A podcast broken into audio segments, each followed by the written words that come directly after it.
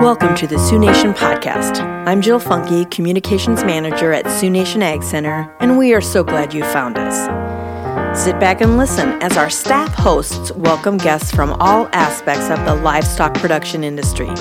It's our mission at Sioux Nation to arm regional, small, and medium producers with all of the resources we can put in front of them. And now, on with the program. Hello and welcome to the Sioux Nation podcast. I'm your Sioux Nation Ag Center staff host, Jill Funky, and Dr. Renato Schmidt is joining us again today to tell us everything we need to know about inoculant. He grew up in Brazil and has a dairy and beef background from his family farm. Dr. Renato came to the U.S. to pursue his doctorate and moved to Wisconsin to work as forage product specialist at Lallemand Animal Nutrition. Thanks for joining us, Dr. Renato. Thank you, Jill. And the pleasure is all mine. Thank you so much for the invitation and for this opportunity to talk about silage inoculants. Well, we're glad to have you because in 2021, you joined us to talk about proper silage storage. And for our listeners, that episode can be found on the resources section of our website, SiouxNationAg.com. And I would encourage listeners to do so if they haven't had that opportunity. But for now, let's talk inoculant. So, Renato, what is the importance of using an inoculant? Well, um, I think a microbial inoculant as one of like four legs of a chair. So we have to think of proper moisture content of the forage crop to be ensiled, as well as there should be enough sugars for the fermentation. And we talk about uh, anaerobic fermentation. So we need, you know, to get rid of air. So we need anaerobic conditions. And the inoculant will be another part of these, you know, four items because it will just make this uh, fermentation more efficient. And we all know that ensiling is a natural process, but then in the end of the day, the dominant microbial population will dictate the fermentation, you know, regardless if it's a good population of microbes or bad. Sure. So, for our listeners, it's going to help reduce dry matter losses, improve feed value, optimize feed intake, and really lower health risk for livestock. So, saying all of that, can you tell me about the types of inoculants available? Basically, there are two types of uh, microbial inoculants, and they work in two distinct phases of the ensiling process. So the first one, they are more called the uh, traditional products or just for the front end fermentation. And the goal is to enhance that initial fermentation through the production of lactic acid. So they're also called that homolactic inoculants because they're just going to produce lactic acid. That's a strong acid and will pickle everything, you know, as fast as possible. Now, the other, let's say, class of inoculants, now they do contain a strain of bacteria that works on the front end, but also there is another strain or strains of bacteria that will help increase the feed out stability, usually through the production of acetic acid. And the most common strains of bacteria are strains of Lactobacillus buchneri. So they've been like, a, let's say, a milestone in terms of inoculant development. So when you're talking about inoculant, I think we get really excited about some of the benefits that you're mentioning, but I think it's important for producers to remember that there are some limitations. Like, what can't inoculant do, especially related to poor management? Uh, inoculant will not overcome or be an answer for poor management. Uh, I, I know we cannot control everything, and sometimes we, we, we just need to pick our battles. But uh, some of these, let's say, avoidable losses from poor management, they should be prevented. You know, for instance, things like not covering the silage pile or bunker, or doing a poor packing job, excess soil contamination, uh, wrong design of the silo. So all, all their, you know, examples of poor management. Things like, you know, sometimes we get caught with the elements or, and we cannot do anything about it. Right. And a lot of those factors we did talk about when you were here and joining us in 2021. So thanks for that. So then, can you tell me how effective is inoculant at reducing dry matter loss in fermented feeds?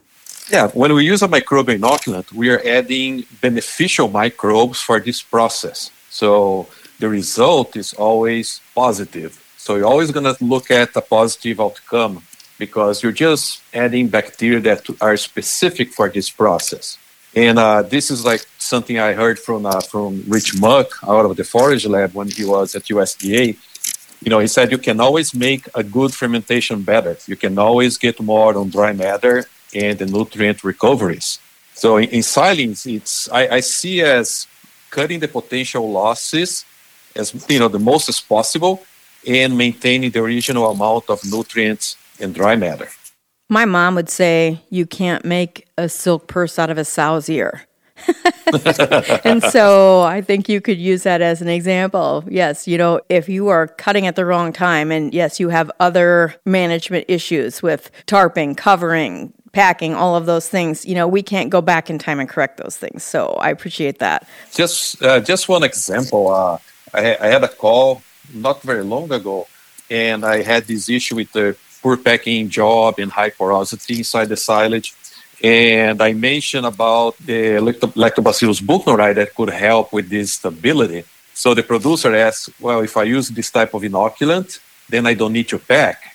I was like, no, it's not, it's not what I said. it's not like that. It's not magic. Very good. Now, when we talk about the dry matter loss. Some say that the difference in dry matter loss alone justifies the cost of the inoculant. Uh, what would you say about that? Yeah, just like a follow up on the previous question, you should expect a positive outcome. And of course, the magnitude of the response of inoculation will vary. You know, you have to think as silage is a unique and very complex environment. But when we, we try to come up at least like an average number, it ranged from like 4 to 5% on that front end fermentation. So, just for instance, uh, if we think of just to make easier, $50 a ton of corn silage fresh, and we are saving 4%. So, this is about $2 that you're saving. And we're just talking about shrink, just weight losses. So, basically, pennies to make dollars. Pretty much, yes. And and you were saying, you know, that this is this can be complex. You know, there's so many variables to contend with. We've got the age of the crop, moisture content, growing and cutting conditions, uh, chop length, all of those things before it even gets into the pile. And then there's the face management as well. So I'm wondering, Renato, how do we determine what inoculant works best then for our own individual situations as producers? Uh, like a front end product will always be beneficial. So this will be if it's a straight homolactic product or a dual purpose. Now, if there is a challenge during the feed out, then this dual purpose product is more adequate.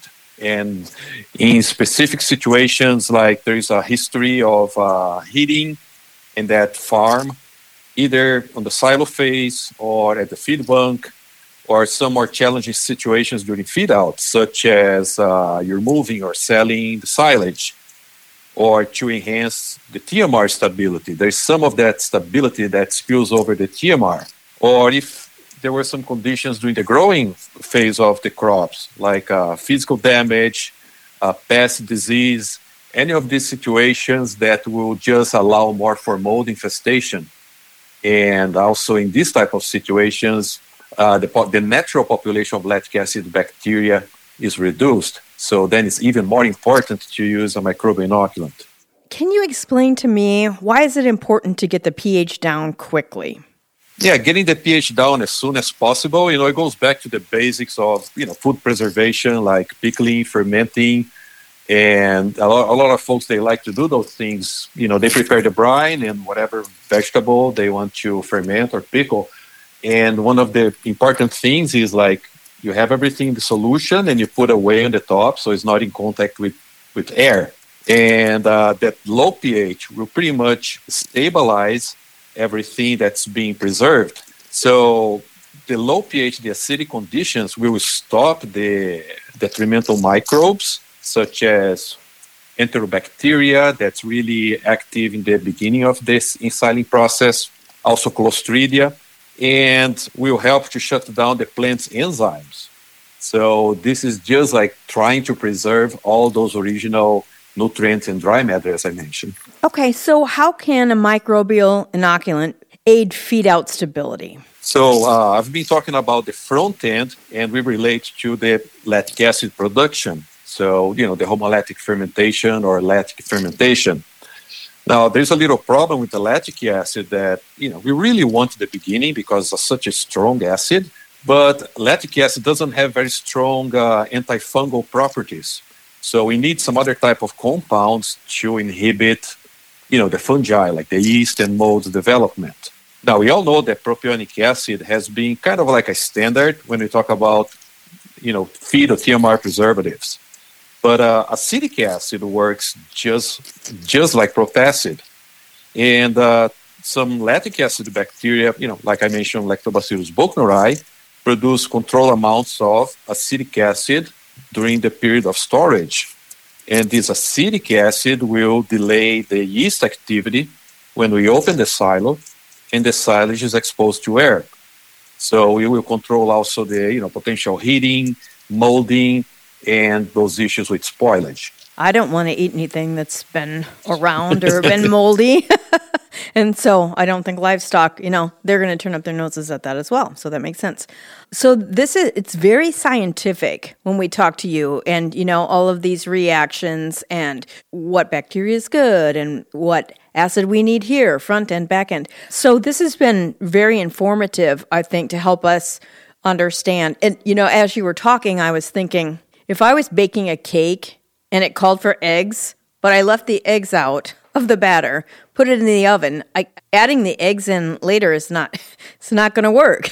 My cake is going to be terrible. And, so, you know, I, I think that's the aspect too is you want to pair good management uh, protocols and practices with every aspect of harvesting and then putting up that feed. You want to pair that then with some the inoculant on the front and the back end for its benefits because it can take it like you said if you have good feed it helps the feed the good feed stay good for longer. That's not great grammar but i think that that's how we can simplify it.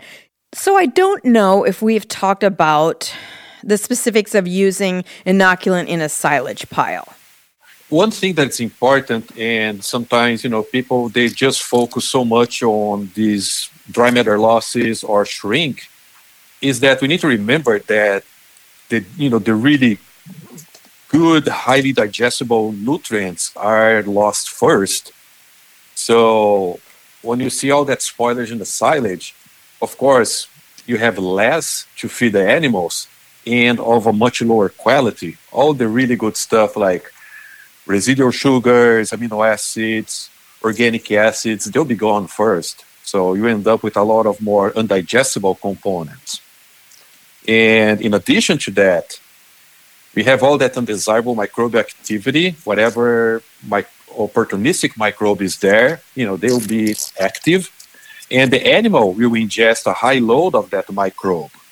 For example, a classic example, it's a high load yeast you know, it's been shown research that will decrease fiber digestibility, will decrease animal intake performance.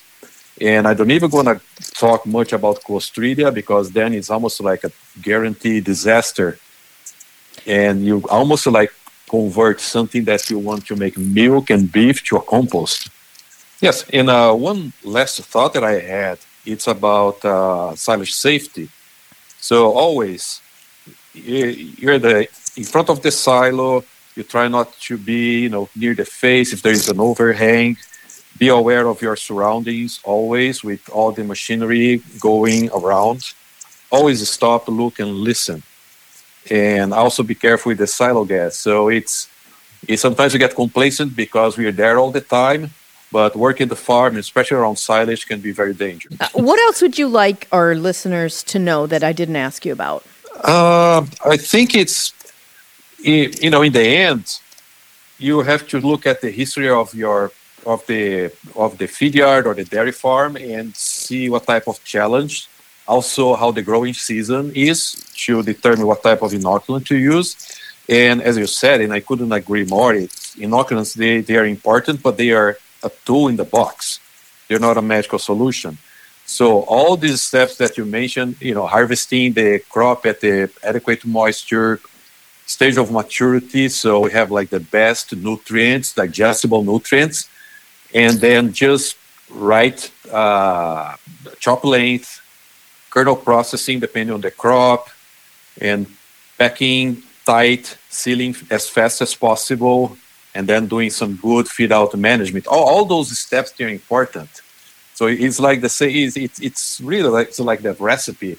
If you if, if there's like something lacking one of those steps, would be almost like a, a, a domino fall effect.